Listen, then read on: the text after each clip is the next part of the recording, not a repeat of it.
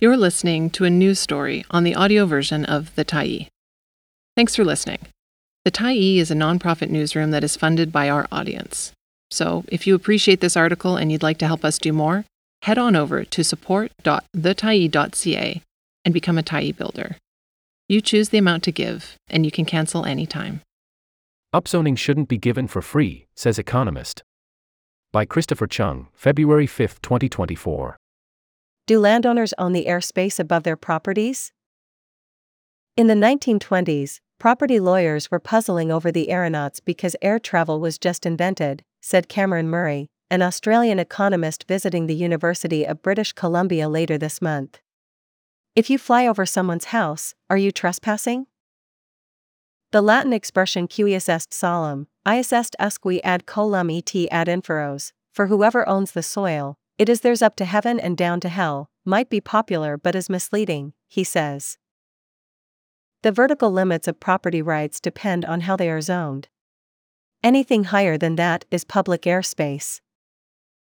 Cities looking to grow will upzone land, that is, rezone for greater density, so that more people can live and work in the taller buildings that are erected.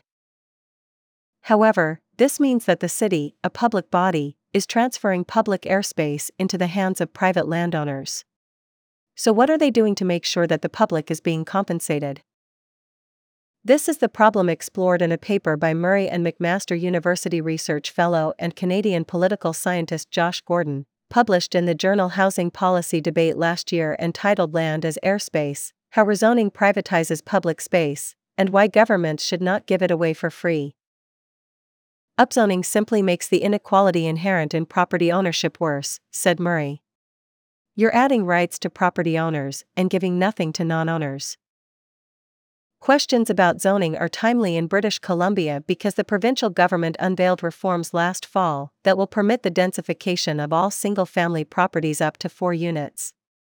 The province will be announcing a few more new zoning tools in the coming months. With these pushes for more housing, municipalities are hurriedly reviewing what this means for their current community plans.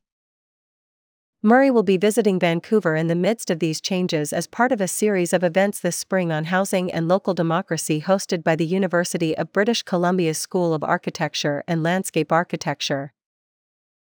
As urban regions like Vancouver densify, the paper that Murray co authored contains solutions from jurisdictions around the world that have implemented mechanisms to capture the lift in land values created by upzoning.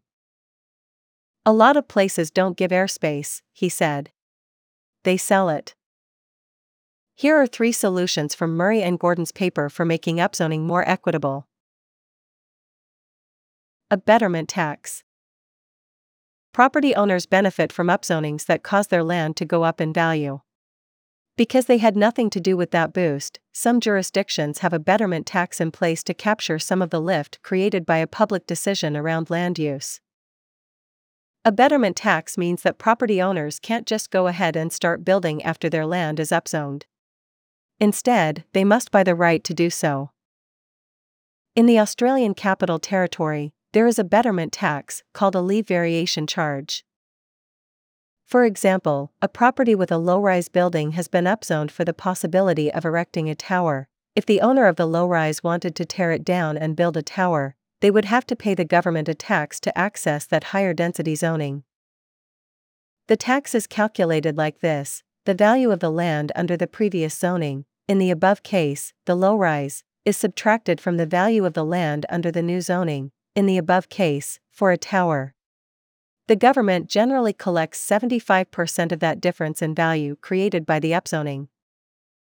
While the tax is a way for the government to help the public recoup the profits created through growth, it can face opposition from landowners, say Murray and Gordon. Auctioning airspace rights. Murray and Gordon give the example of Sao Paulo, Brazil, which sells airspace rights in urban areas that the city wants to see redeveloped. These rights are sold in an auction, and a percentage of the profits goes back to the city to pay for the infrastructure required to support the future density. The uniqueness of an auction means that the private parties bidding for these rights are the ones who decide what they are worth. This saves governments the hassle of determining what would be a fair percentage to charge landowners for the land lift created through upzoning. Upzoning for public players. By upzoning properties owned by public agencies, the benefits can be used for the sake of the public. In Singapore, the state's Housing and Development Board will buy and upzone land for public housing. In the Netherlands, municipalities purchase rural land, develop it, upzone it, and sell it to the private market. In Hong Kong, the MTR transit operator benefits from upzonings through developing and managing its own properties, allowing it to provide housing and reinvest profits back into public transportation. Zoned out? In 2032, the Summer Olympics will be coming to Brisbane, Australia, where Murray lives. The government has acquired 7 hectares of riverfront land for an Olympic venue in 10 years' time, said Murray. All of a sudden, there's money, there's land, there's plenty of space to do whatever you want. But when it's community housing, parks, and facilities? It's like, sorry guys, why are some governments so averse to taking a more active role when it comes to housing and upzoning? I think we're used to it because there are political and economic incentives over the long term that seep into politics, he said. People don't want cheap houses. Councillors don't want cheap houses.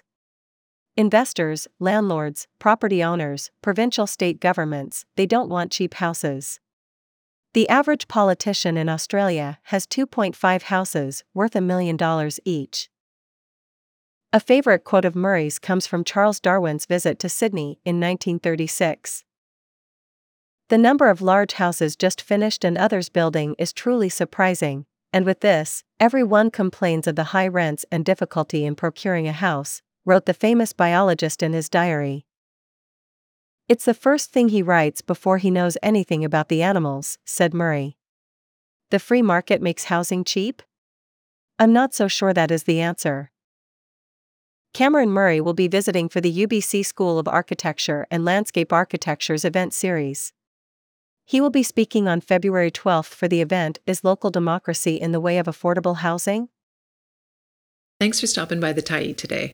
Anytime you're in the mood to listen to important stories written well, we'll be here. And if you'd like to keep independent media going strong, head over to thetyee.ca and click on the Support Us button to pitch in. Finally, big, big thank you to all of our Tyee builders who made this story possible.